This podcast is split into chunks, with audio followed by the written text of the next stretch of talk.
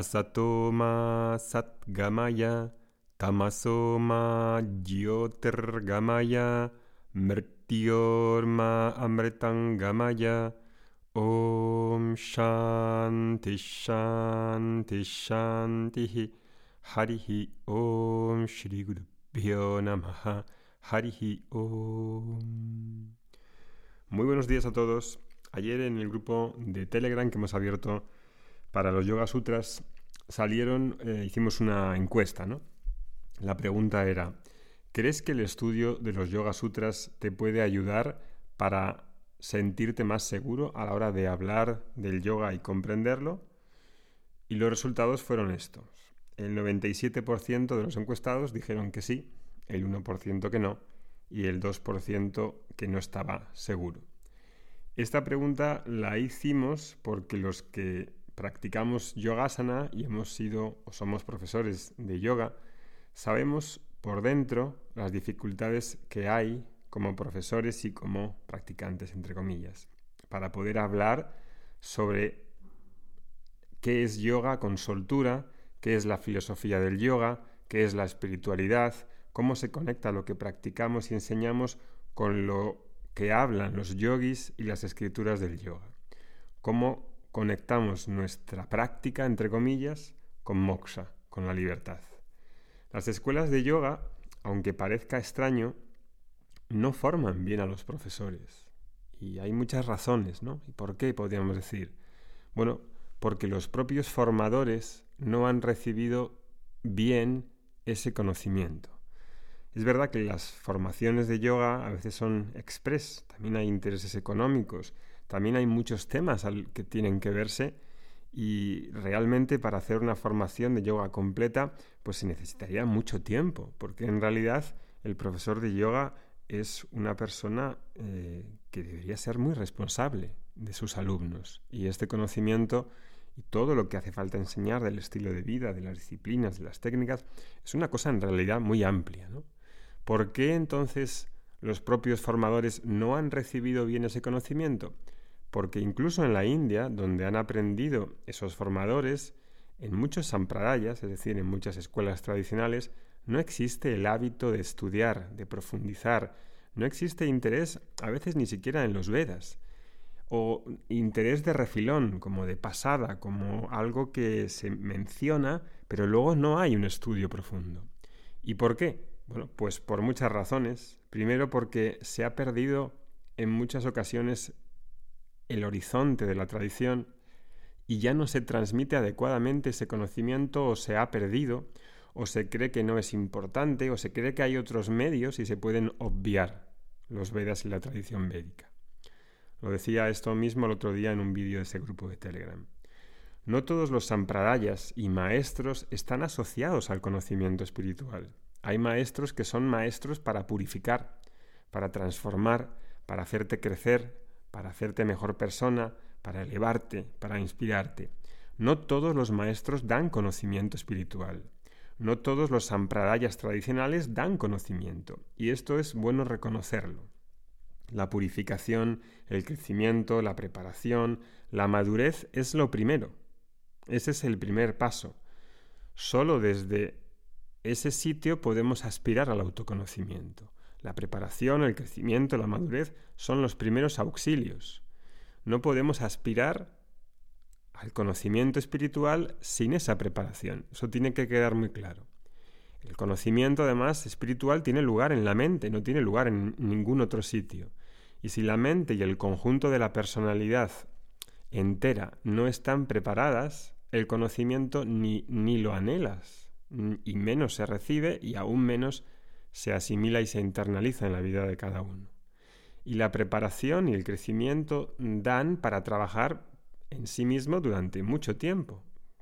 Claro, pero no es todo, no es todo preparación y purificación, como hemos dicho tantas veces. Eso no es todo, no es todo purificarse. También hay un conocimiento del ser que libera, y eso lo llamamos Brahma Vidya, autoconocimiento. Así, hay muchas razones por las cuales en las formaciones de yoga y en las escuelas espirituales no se van a las fuentes o no se va de una manera tradicional y adecuada. El problema está en el origen.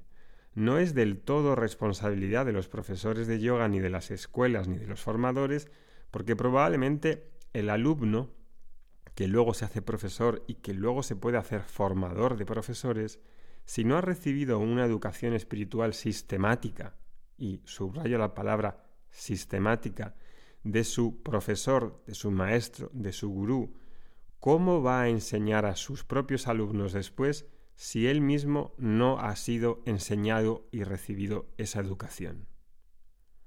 Yo no puedo esperar a que suceda un milagro porque vaya a ver una vez a mi maestro una vez cada año o cada dos años y pueda recibir todo esa, eso que he de recibir, toda esa purificación y todo ese conocimiento. Por ejemplo, durante muchos años, en mi caso, fui alumno en varias escuelas de yoga. Una de ellas, por citar una, básicamente fueron tres, Ashtanga Yoga, Yengar y Kundalini Yoga. En la que más tiempo pasé y con más intensidad viví todo fue Yoga Yengar. Incluso visité a Yengar, al señor Yengar, durante eh, muchas veces en la India y hablé con él personalmente en varias ocasiones, hablando de mis inquietudes y de todas estas cosas que estoy contando en estos podcasts. Era un hombre eh, excepcional, eh, glorioso, de grandes dones, de grandes capacidades. Su contribución al mundo es increíble. Ha, traído este conocimiento de yogasana y de pranayama y básicamente es yo creo que la persona más importante en, en los términos de yogasana y pranayama de lo que ha podido traer al mundo ¿no? en su contribución. Ojalá pudiéramos tener su gracia y sus dones, ¿no? y Dios le bendiga. Sus alumnos más cercanos, que ahora, que ya hace tiempo son formadores internacionales de yoga yengar, no recibieron la educación espiritual sistemática por parte de él, porque él no se dedicaba a enseñar las escrituras, ni no, es un sampradaya que esté especializado en ese conocimiento espiritual. Por lo tanto, si no han recibido ese conocimiento espiritual tradicional de ver todo esto de manera detallada, igual que en Yoga Yengar se ve de manera hiperdetallada las técnicas del asana, la práctica del asana, y hay un profundo mm, respeto y reverencia hacia la práctica de asana, ¿no? Dice Yengar, las asanas son mis oraciones y el templo, mi cuerpo es el templo. Ese tipo de reverencia hay hacia la práctica y es estupendo que sea así. Pero no hay reverencia hacia las escrituras, no hay reverencia hacia los Vedas, no hay reverencia hacia un estudio sistemático igual de sistemático que se hace sobre las asanas. Si eso no está dentro del propio Sampradaya, dentro de esa propia tradición, los profesores, y menos los alumnos, no pueden ver el interés o beneficio de enseñárselo porque no lo recibieron de su maestro. Es así de sencillo. Para Iyengar era todo cuestión de práctica, básicamente. Y aunque haya escrito muchos libros, incluso un comentario a los Yoga Sutras, Iyengar fue autodidacta en ese sentido. No recibió una educación sistemática, detallada, con tiempo, con detalle, como lo recibió precisamente su maestro Krishnamacharya, que sí recibió ese tipo de educación.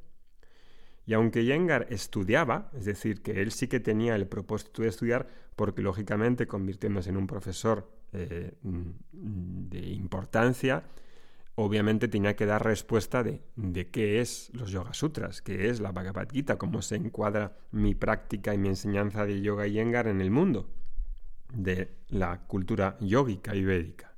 Él sí estudiaba. Él sí que hacía ese estudio, pero por su cuenta, sin maestro, sin tradición que la acompañe, tomando lógicamente su, los, cuando estudiaba a base de sus interpretaciones, es decir, de su, desde su subjetividad. Para él no formaba parte de su sistema estudiar con un profesor competente dentro de un sampradaya en el que haya una tradición de enseñanza. Y si eso no es así en él, por tanto, sus profesores y la forma en la que se propague su enseñanza de Yengar Yoga en su red hará que se le dé un valor débil o muy débil a esa enseñanza sistemática del sastra, de la enseñanza védica. Y por tanto, cuando digo enseñanza sistemática, entendedme que es, como decía, estudiar con un profesor tradicional verso por verso, palabra por palabra, las fuentes canónicas, las Upanishads, la Bhagavad Gita, los Yoga Sutras, los Prakarana Granthas, y eso lleva tiempo, tiempo, meses, años de exposición lenta y constante a las enseñanzas védicas. No es un cursito de Upanishads de fin de semana. Es como si diésemos un curso de, asana en Yoga Yengar de dos fines de semana. Para un profesor de Yoga Yengar eso sería totalmente ridículo y hasta, hasta despectivo. Bueno, para nosotros también es ridículo enseñar los Yoga Sutras en 10 horas, sobre todo en un curso de profesores de yoga. Lo máximo que se llega a hacer los profesores, digamos, top de Yoga Yengar es un resumen de los Yoga Sutras y de la Gita, un resumen que pasan a sus eh, profesores en formación durante 10-15 horas, como mucho. Es decir, un estudio muy, muy, muy por encima, sin entrar ni siquiera en los versos, es decir, con resúmenes. No se ven los versos, no se ven los sutras. Eso no es entrar en profundidad, eso no es entrar en profundidad como se entra en la práctica de asanas. Y normalmente ese estudio de los profesores top es un estudio igualmente autodidacta, es decir, que yo leo ciertos libros, estudio como si fuese estudiar, no sé, matemáticas o economía, estudio por mi cuenta y se formarán en mi mente pues un montón de, dudas. Así también he estudiado yo. Así también he tomado diferentes libros, tipo, tomo libros, estudio, comparo y tal. Pero esta no es la manera. Eh, algunos han profundizado ¿no? de esa manera. Contados con la mano, ¿eh? son excepciones. Incluso estudiando a lo mejor los comentarios tradicionales por su cuenta, lo cual ya es contado con, la, con los dedos de la mano. Pero eso además no, no es recomendable. Esa no es la forma en la que se debe aproximarse al sastra. No es adecuado. No es adecuado. Y hay que decirlo a todas luces. No es correcto estudiar así. Uno necesita un profesor. Sastra, las escrituras y profesor van juntos. Sastra no es autodidactismo. No es autodidactismo.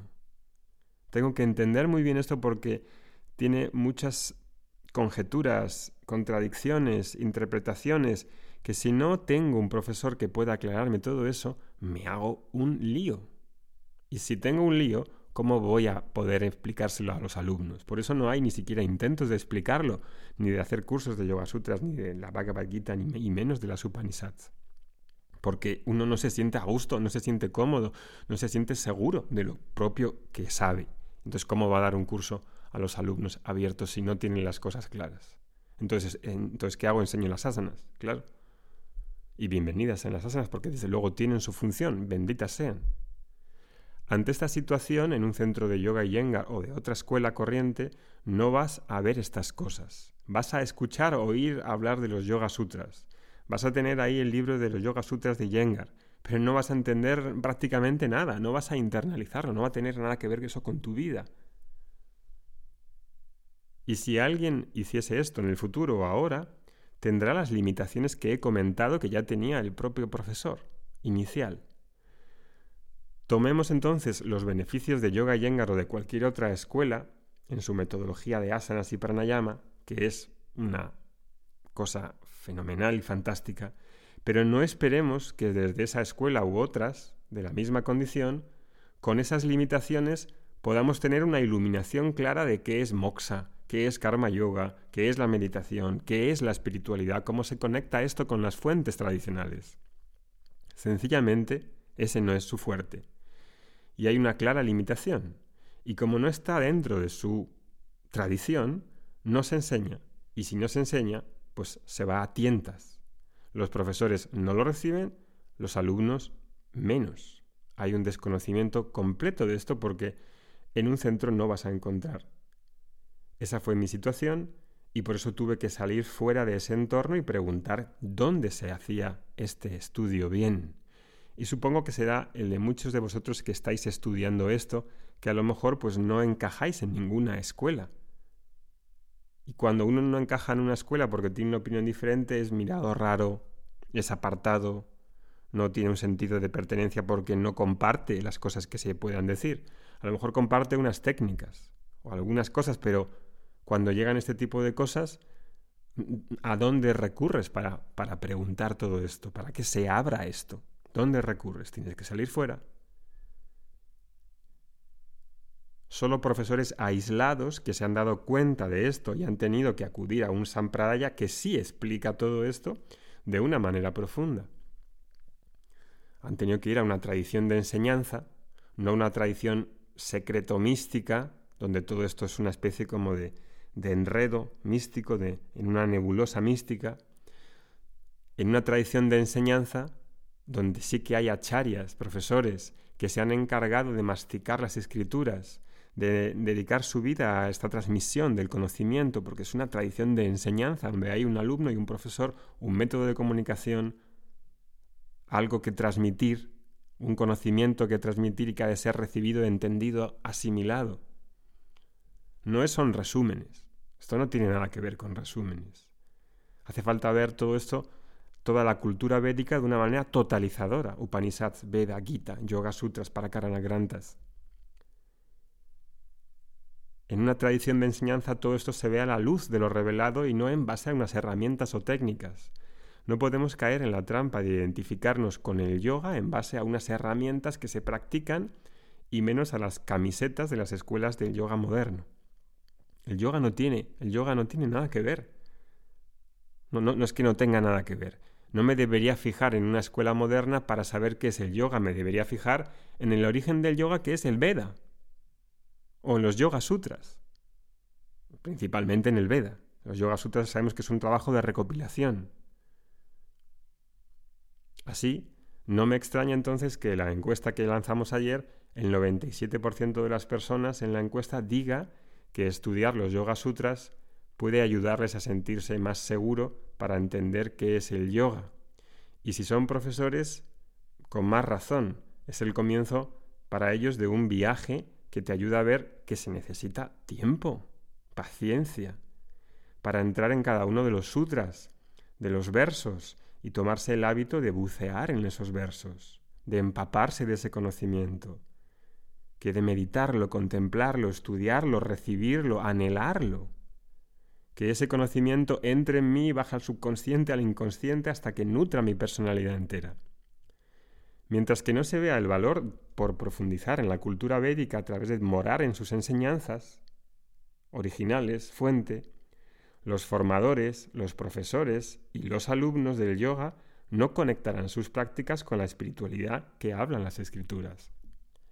Y este es precisamente nuestro cometido en Vedanta Academy, que es facilitar ese puente de unión a esa comunidad de yoga para que pueda anhelar, recibir contemplar e internalizar ese conocimiento espiritual a través del estudio de las Upanishads, de la Bhagavad Gita, de los Yoga Sutras, de los Prakarana Granthas. Y este viernes comenzamos el estudio de los Yoga Sutras. Empezaremos con el primer sutra. Ya tuvimos la anterior semana la clase inaugural que ha dado Francisco. Y este viernes, para aquellas personas que sienten todo esto y que saben que ahí hay algo por descubrir enorme, empezamos este curso tan, tan de una obra tan monumental como los Yoga Sutras que es necesaria estudiar si uno tiene este amor por el yoga, por la cultura védica, por, por, la cultura yógica en su totalidad. Este viernes eh, tenemos la primera clase en directo y eh, los que sintáis esto os podéis apuntar. Os dejamos abajo el link para que podáis visitar la página. Si tenéis alguna duda aquí en Telegram o en el, en el email podéis preguntar las dudas que tengáis. Que tengáis buena semana. Hariom Tatsat. Om Shanti Shanti Shanti Harihi